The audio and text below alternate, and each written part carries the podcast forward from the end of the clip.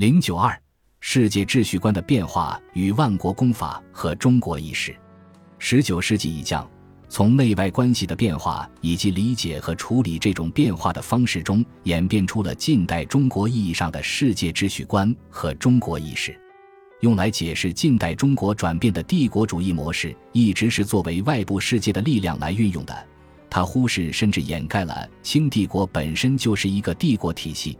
这一体系是以宗主国对藩邦为基本构架，以怀柔对朝贡为机能的体系和秩序。清帝国位于这一体系的中心，并作为上方之国，扮演着天下共主的角色。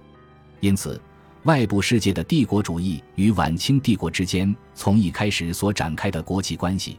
实际上就是两种帝国主义都试图垄断国际权力而进行的争夺。在鸦片作为导火线引起的中英战争之前，晚清帝国一再坚持，他奉行的国际准则是天朝定制之下的一视同仁，限制在广州的对外关系和贸易制度已经是帝国对外关系和秩序的最好安排。任何想改变这种关系和制度的要求，不仅违背了他的一视同仁的国际准则，而且更违背了天朝的定制。有很多具体的内容，晚清帝国拒绝英国的一些要求，就是基于满足英国的要求，就会破坏一视同仁的普遍性准则。严格来说，晚清帝国宗藩世界体系的有效范围，基本上限于东亚属国。但对晚清帝国有贸易需求的西方国家，开始时一般都接受了广州的贸易制度，乃至默认把他们作为宗藩体系之下的远方的朝贡国。即使英国坚持它不是朝贡国，但中国官员还是在马嘎尔尼运送礼品到达北京的车辆上都插上了象征着朝贡礼车的旗帜。不管在什么意义上。晚清帝国与西方国家的贸易制度和国际交往都有很强的单边主义色彩，因此，英国认为这是一个不平等的贸易制度和国际关系。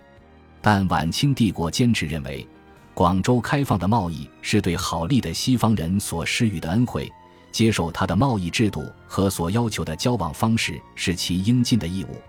这就可以理解为什么晚清帝国常常以贸易封锁和闭关的方式来迫使西方国家就范。晚清帝国的常情常理是，它丰富的物产能够满足它所需要的一切，西方国家是为了自己的利益而求助于它的。帝国有权利对贸易做出各种限制，也有权利随时终止贸易关系。在现在的主权国家间的国际关系中，国家之间断绝关系是自己的权利。对当时的晚清帝国来说，这更是自然的。当然，对于要求开辟世界市场的国家，甚至是殖民主义者来说，一个国家是没有权利闭关锁国的，他有义务开放自己的市场以通商互利。以英国为首的西方帝国体系在接受和默认晚清帝国的贸易制度和交往方式的同时，一直与晚清帝国存在着摩擦，甚至是冲突。从两种帝国主义的特性来说，晚清帝国禁止鸦片贸易只是中英冲突的一根导火线，它背后反映的是西方新帝国体系与晚清老帝国体系不同的世界秩序观和国际交往观。更深层的原因可以说是两种不同文明体系的冲突：一个是以新工业技术武装起来的近代军队，是由新兴的民族国家和以欧洲国际法来维持的国际关系。是以市场为主导的商品经济制度，另一个则仍然是未经分化的以农业为中心、自给自足的国家，是传统延伸下来的中心对边缘的宗藩国际关系。但英国对华的鸦片贸易无疑是非法的，这是连英国人也承认的，而且是不人道的。因此，晚清帝国禁止鸦片是合法的和正当的。林则徐当时就从有限的国际法知识中寻找到了合法性的根据，但一旦诉之于战争，英帝国与晚清帝国的关系如何，最终就由军事上的强弱来决定了。鸦片战争是一条分界线，自此晚清帝国就丧失了根据自己的世界秩序观来维持宗藩世界体系的主导性或主动性。按照欧洲的国际法。林则徐从中寻找根据，实际上是承认它的有效性。后来，它成为中国面对的一个复杂问题：如果说之前晚清帝国把一些片面的不平等性制度施之于西方帝国，那么之后就是西方帝国变本加厉的不断把不平等的条约强加给晚清帝国。中英《南京条约》是大量不平等条约出现的开始，而不是结束。虽然在这个条约中彼此都宣誓永久友好，晚清帝国更喜欢把这个条约称为万年合约，希望从此一劳永逸地解决与外部帝国，特别是与英帝国的冲突。但事实上，由于老帝国一味地守护继承的秩序，而不能适应新的世界大势，果敢有效地应对巨大的挑战。由于外部新帝国列强本身的冒险性、进攻性和征服性。晚清帝国中心对边缘的传统宗藩世界秩序，就在内外两个方向上开始动摇，甚至是瓦解。一是帝国内部的国家主权的分割，最突出的表现就是一般所说的最惠国待遇和治外法权，其他诸如传教活动、海关和贸易、军事等许多内部事务也不能完全自觉，失去了控制权，演变到最后，甚至到了整个帝国将被瓜分的局面。一是作为帝国外围的他的属国或藩邦，如琉球、越南、缅甸和朝鲜等，一一都脱离开其所依附的旧的世界体系，而被列强强行编入他们的新世界体系的版图之中。从世界史来看待晚清帝国的近代转变，发人深思。欧洲近代以君主制为特征的民族国家的建立，是一个从罗马统一世界帝国分离出来和摆脱封建制的过程。欧洲新的世界秩序和体系，就建立在这些君主国家的彼此主权独立而又相互承认国际法的基础之上。相对于此，晚清帝国本来就是一个权力高度集中的君主制国家，它走向近代民族国家的过程，却是一个丧失大一统秩序和它的世界体系的过程。是西方近代新生的民族国家通过军事和条约制度进行控制，而晚清帝国进行反控制的过程。处在帝国就世界秩序急速变迁过程之中的晚清开明士大夫，反思帝国发生巨变的性质，积极引导和重构帝国新的世界秩序和主权体系。他们认识到，不能再简单的用华夷之防和华夷之变来解释和说明晚清帝国与外部世界的关系，因为西方帝国本身也拥有自己的文明体系。这一认识随着人们对西方了解的扩大而加深。指称西方和西方的事物从一和一物变为太西和西学是直观性的例证。这一过程也许比人们期望的要长。不过，如果想到这一传统模式的悠久性，再考虑到西方列强对晚清的军事征服和利益掠夺，就不会感到惊讶了。晚清帝国的官方文书一直坚持用歧视性的一字称呼西方国家，并发明了一种方法，在西人的中文译名上都加上口字偏旁，这看上去就像是一串密码，失去了中文语义所能引起的任何美感。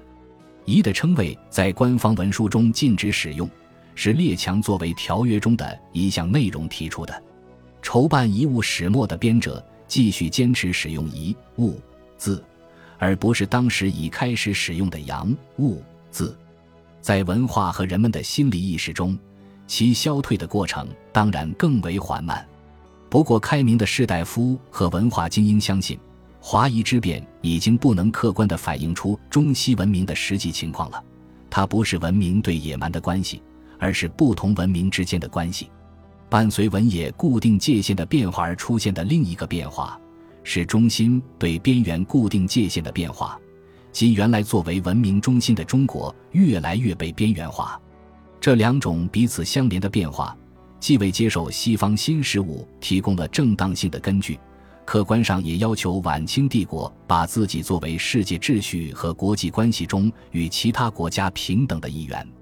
实际上的复杂性在于，晚清帝国的统治者并不轻易放弃自己的世界秩序观，至少在一些形式上，他拒绝与其他国家的平等关系，如晚清帝国一直拒绝西方国家往北京派驻使节的要求，认为这是天朝最根本性的秩序。而列强则一直在向晚清帝国要求这方面的国际平等。与此同时，列强通过军事力量和不平等条约，严重破坏了晚清的内外秩序。对于开明的晚清士大夫来说，内外秩序的重建，要求晚清帝国转变意识，以适应变化着的实际情况和需要。万国公法的引入和转化，构成了晚清帝国重建内外秩序的一个重要尺度和框架。它首先是作为一部国际法著作被引入的。而且是由总理衙门公卿王奕兴奏请批准，而由同文馆教官丁伟良主持翻译的。它远远超出了一部书的意义。虽然后来翻译了一系列国际法著作，《万国公法》是近代中国认识、接受和转化国际法的转折点，为晚清提供了理解国际合法性的一个出发点。但这一过程同时又是把万国公法合理化和正当化的过程。因为华夷之变，把它视为遗物。万国和公法这两个译名本身就意味深长，超出原来地域范围的众多国家观念，有助于一个国家意识到它的界限。用公来指称国家间的法律，容易把它普遍化和客观化。事实上，这正是晚清开明人士把国际法合理化的一个方式。他们首先相信公法的可借鉴性和有效性。进而相信它是普遍公正的，相信它是国际关系中的公理。在公理与公法结合到一起时，万国公法的普遍公正就成了它的广泛有效性的前提。在为万国公法寻找合理性的方法上，晚清人士也诉诸传统。在他们看来，万国公法或者就是类似于古代春秋战国时代各诸侯国家的公法。这基于他们的这样一种判断。即春秋战国的国际格局及局势与近代欧洲国家是高度近似的，一般把这视为近代中国西学中原说的一个表现，或者把它作为一种附会论，而没有注意到它也有正当的一面。因为一是理解和解释任何事物都离不开它已有的先见，二是不能说春秋战国时代的功法与近代欧洲的国际法之间没有任何可比性。合理化和正当化之下的万国公法。反过来就成为判断国际关系的根据和准则。如上所说，作为约束中外国际关系的晚清条约，它是晚清帝国与其他国家间共同签订的规范彼此交往的法律，它应该被当事国双方互相遵守。但这些条约所规定的权利和义务关系是极不对称的，它的一些条款恰恰违背了万国公法，严重损害了晚清帝国的国家主权。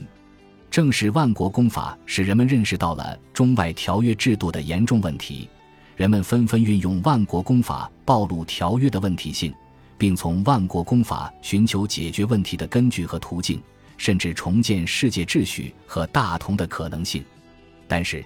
面对西方列强在华的强权行为和不平等条约，也出现了怀疑万国公法的看法。对他们来说，处理国家间的关系，单靠国际法是不够的，还需要强权。有人甚至根本上就否认国际法的合理性，相信国际社会完全是由强权决定的世界，强权即正义和公理。这是弱肉强食、优胜劣败的社会达尔文主义法则在国际社会中的运用。这种运用是现实主义的，旨在以国际竞争的残酷性来激发国民的精神和活力。以自己的强权参与到国际社会的角逐之中，但他的困境在于，如果把强权完全合理化，那么列强对待中国的一切强权行为都是合理的。特别是实际上处在贫弱状态的中国，如果被列强征服了，那也只能说是活该。虽然对于一些人来说，他们并不相信处在守势和劣势的中国真的会被淘汰。以三王、王国、王种和王教。表现出来的最强烈的国家危机意识，一直是与追求三保、保国、保种和保交和富强大国的目标不可分的。但是，必须清楚的是，完全相信国际社会是一个优胜劣败和弱肉强食的决斗场，同时也就失去了批判强权主义和帝国主义的基础。既然国际社会和关系本来就是由力量决定的。自然就没有根据说列强与中国签订的条约是不平等和不正当的。殖民主义者从来就把其殖民行为看成是天然正当的，他们以他们的征服力来证明其民族、种族的优越性和高贵性。从整体上说，晚清帝国人士相信万国公法的正义性和公理性，坚持建立以国际正义为基础的世界秩序，但同时又对万国公法保持着现夺性意识，把物质力量作为建立合理世界秩序的辅助性手段，表现出把公理与强权、德与利、礼与势等统一起来的倾向。